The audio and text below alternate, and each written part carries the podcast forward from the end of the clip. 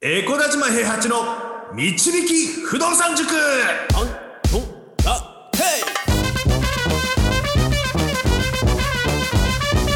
この番組は私エコダ島平八と不動産塾の右明かし担当 JJ でお送りします。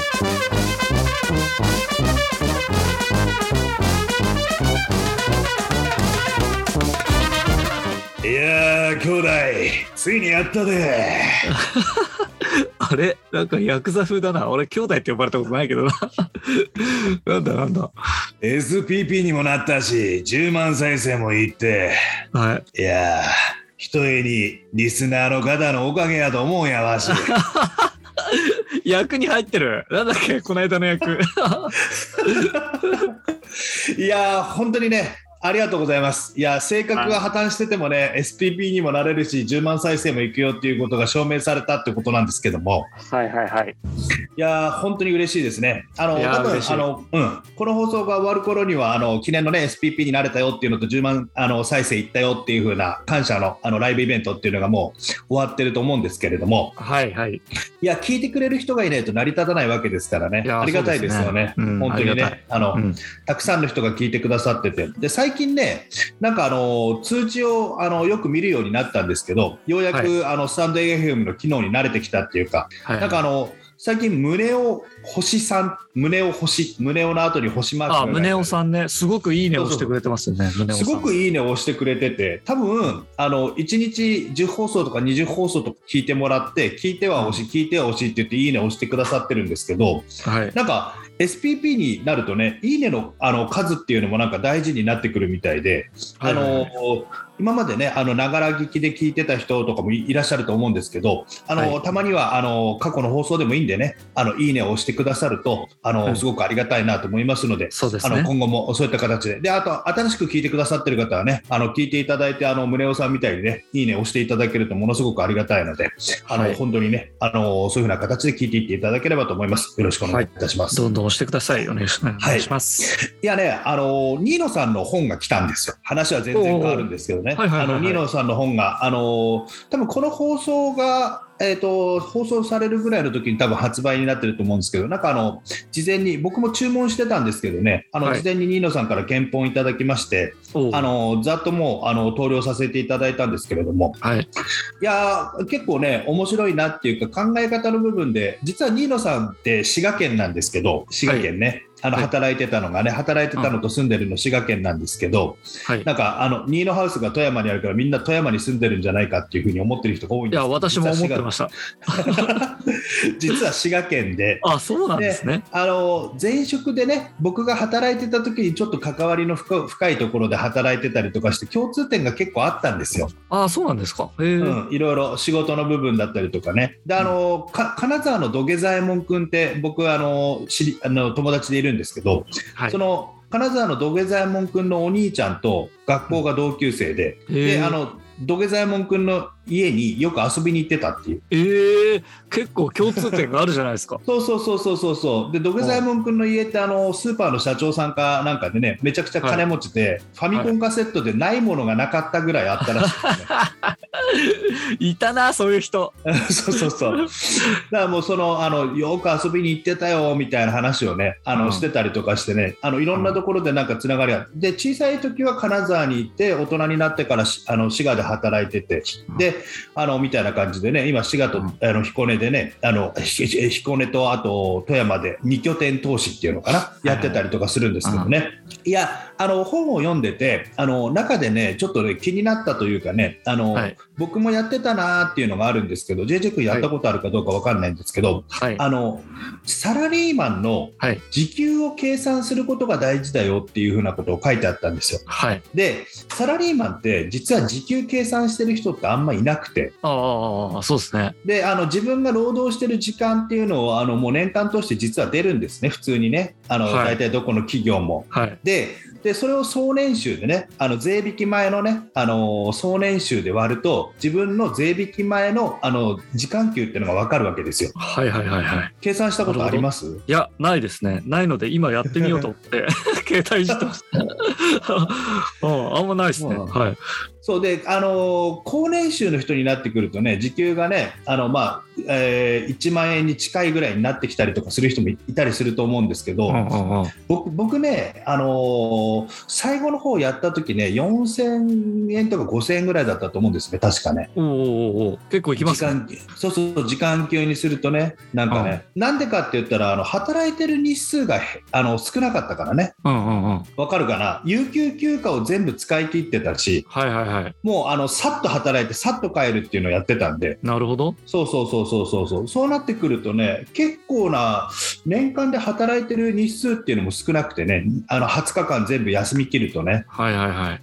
うん、でもともと年間労働日数って確か、あのー、200何十日とかなんだよね、確かね。はいはいはい。大体どこの企業も108日ぐらい休暇があるじゃない。はい。うん、108日ぐらいはね、もともと祝日だったりなんとかで休暇があって、それにあの年末年始とあの、えー、と夏季休暇みたいなのが、ね、多い時だと10日ぐらいになって、両方で。はいはい。でそれに30日ぐらいっていう風な形あそれそそれと20日の有給休暇全部使い切ると30日ぐらいさらに休めるから138日休みますよっていう風なことになると300あの360から引くわけだからねうんうんうん。に220日ぐらいなんですよね確かね、はいはいはい。220日8時間でかけると、うん、160に16だから107ええ1760時間かな？働いてるのそうですね。1760。はい。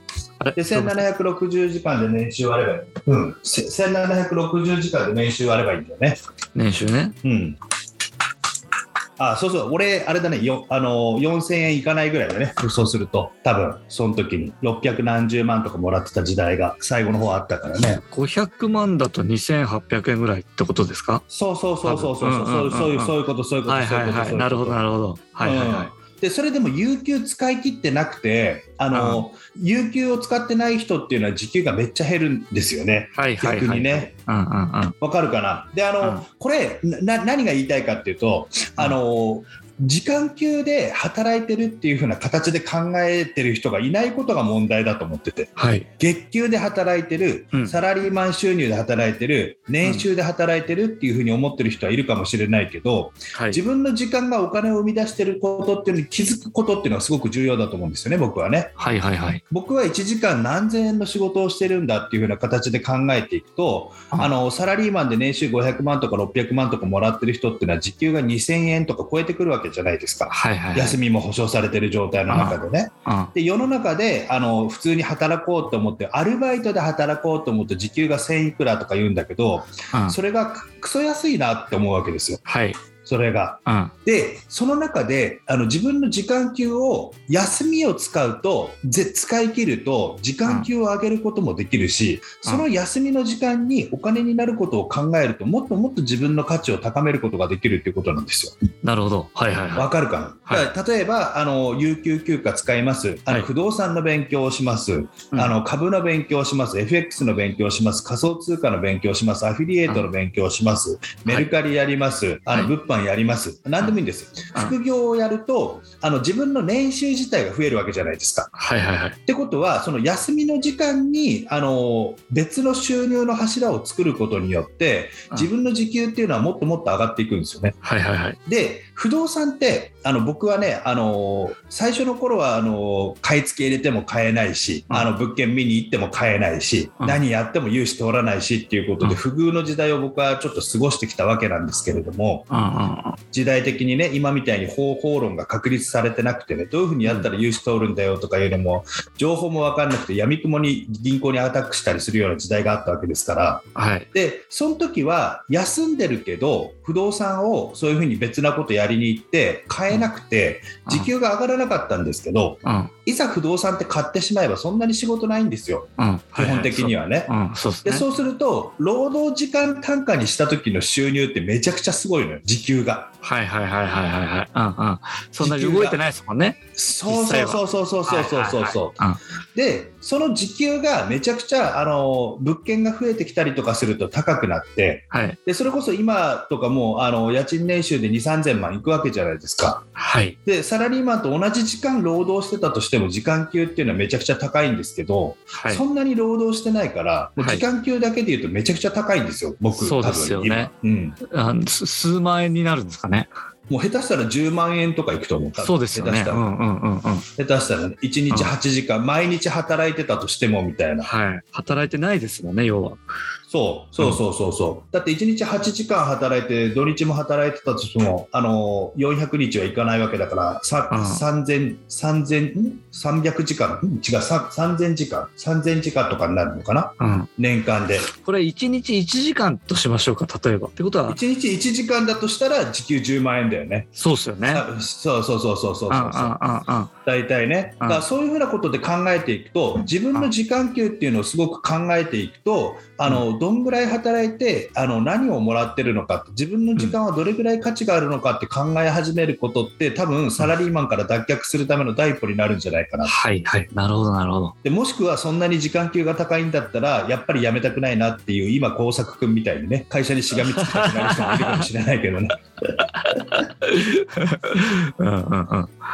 なるほどね。いやね、だからね、あのちょっとね、あのーななんて言うんだろう、人の本っていうか、書いた本っていうのを読む機会っていうのを最近ちょっと減ってきちゃってて、はい。あのー最初の頃っていうのは不動産投資本みたいなのめちゃくちゃ読み漁ってた時期あったんですよ。それこそ、あのその当時出版されてたやつは全部読みましたぐらい読んでた時期もあったわけ。はい。あのちょっと本屋でパラパラってめくってねあの立ち読みしてあこれはいいなと思ったやつは全部買ってみたいな感じでやってた時期もあってね、はいでももう全部僕はもうあの蛍光ペン引きまくるタイプなのでうんうん。あのよ読んだ時にちょっと面白いなと思ったところは蛍光ペンバーって引いてで、はい一回あの全部読み終わった後に蛍光ペンのところだけ抜き出してあのどんなこと書いてあったかなっていうのをもう一回読むっていうのをやってたわけなんですけどもはい。であの人から得られる知識っていうのはもちろん大事なんですけど、うんあの実践し実践する前はねそれ本当にやんなきゃいけないとは思ってるんですよ。うんうんうん。で実際問題今あの本出すってなるとやっぱり本の企画からやってであの書いてっていうようなことを考えると過去のこと書いたりすることが多いからね。うんうんう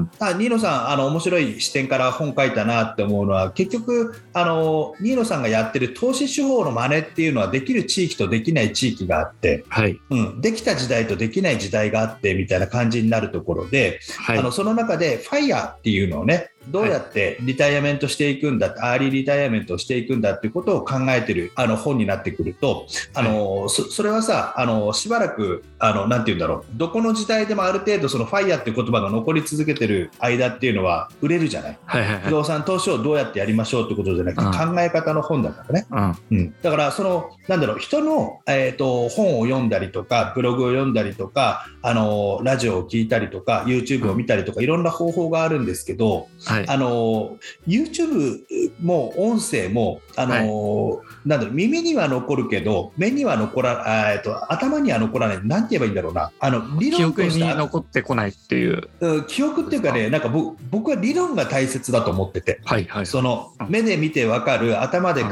えて分かるで文字にした時に分かる理論が大切だと思っててはい。あのできてる人の話聞いたらやれる気になっちゃうんですよ当たり前なんですよはいはいはい。基本的には。うん。でそこでリスクを考えたりとかあうんのどんなデメリットがあるのかなっていうのを考えなきゃいけなかったりとかして、うんそういったところであの文書だったりとか本だったりとかっていうところで読んだところで目で見て頭にインプットしてあこういうことがあるんだってことを考えるの大事だと思ってねその、はいやっぱりラジオも YouTube もエンターテインメントの要素あるから辛いところはあんまり出さないよね、そんなところ出してもあの再生数伸びなかったりするからね、うんうんだからその辛いところに目を向けることっていうのとあの、マイナスを探すことっていうので探してそれでやらないとかいう選択肢するんだったら、まあ、探さない方がいいのかなっていうような気持ちにはなったりはするんだけどはい。でもちゃんと自分でリスクっていうのをちゃんと探して見つけることは大事だよねって思いますね。うんうんうんそのね。はい。